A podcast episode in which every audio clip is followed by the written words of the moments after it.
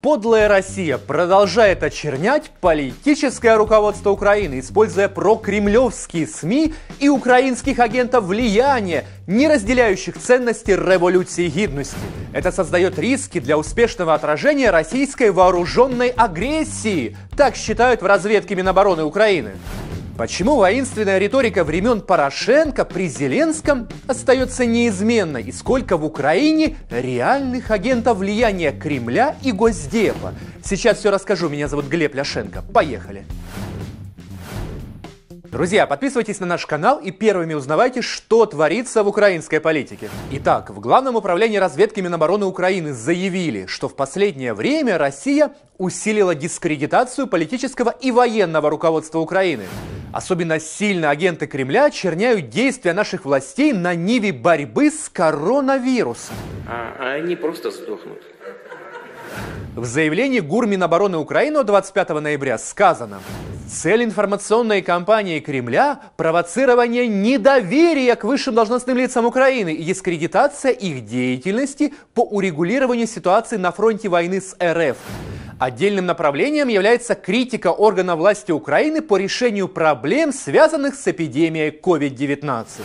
И все это, как считают Минобороны, происходит на фоне усилий президента и военной разведки Украины по повышению эффективности действий в отражении российской вооруженной агрессии и внедрении высоких стандартов НАТО.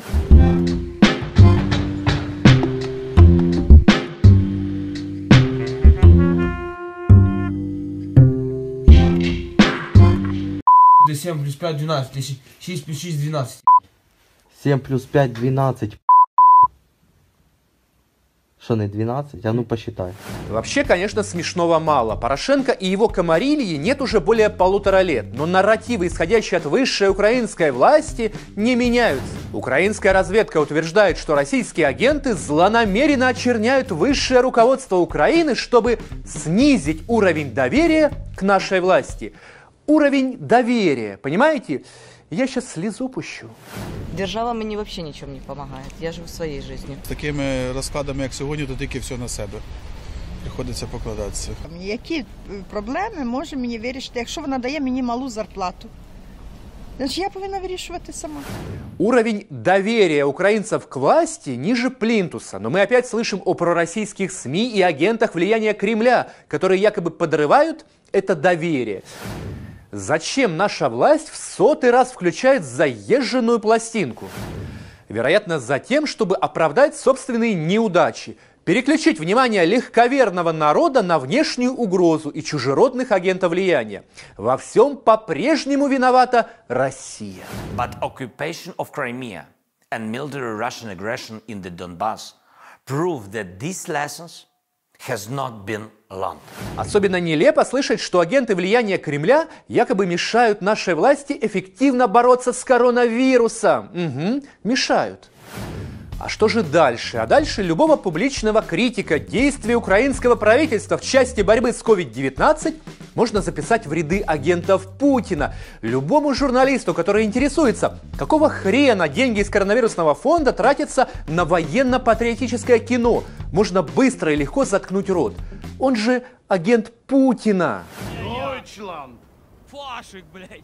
Ебать ту Люсю! Фашиста поймали! То же самое касается журналистов, зловредных агентов Кремля, которые задают власти неудобные вопросы по теме Донбасса. Все они тайно получают зарплату из рук, ну вы знаете кого. А все-таки действуют ли в Украине агенты иностранного влияния? Ну, конечно, да, действуют.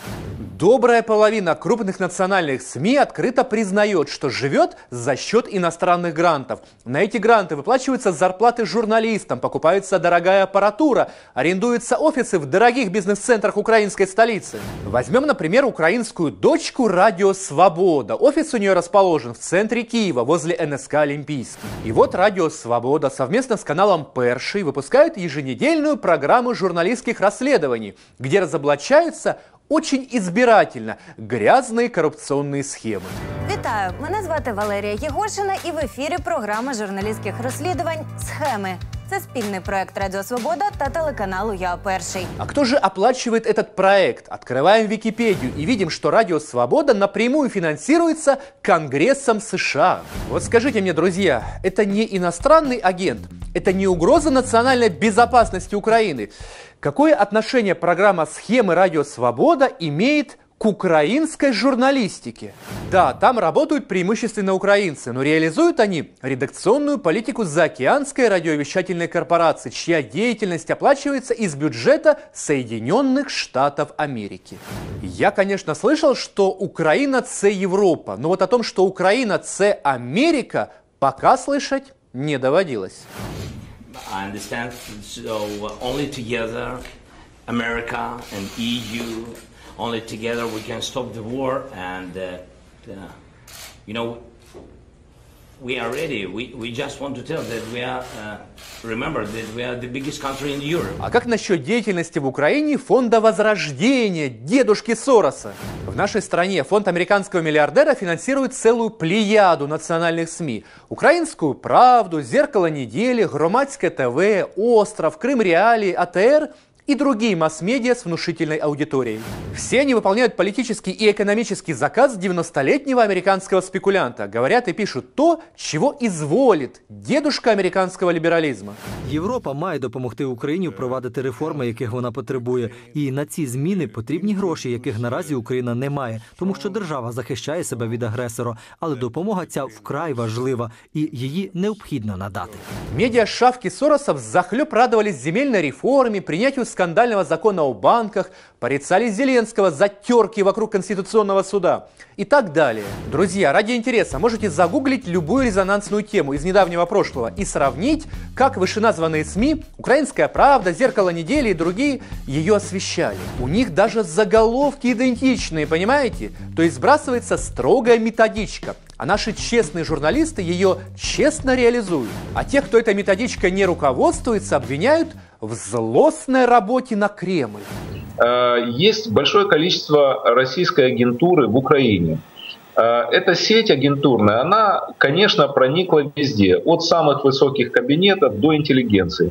Поэтому многие люди по команде из Москвы начинают в рамках гибридной войны заводить аудиторию. Одному богу известно, о чем фантазирует этот агент семи разведок. Но я, например, не знаю ни одной украинской СМИ, которая бы получала методички и деньги из Кремля. Алишер Усманов не финансирует украинские медиа, а Джордж Сорос финансирует. Россотрудничество не оплачивает культурно-просветительские проекты в Киеве, а USAID занимается этим постоянно.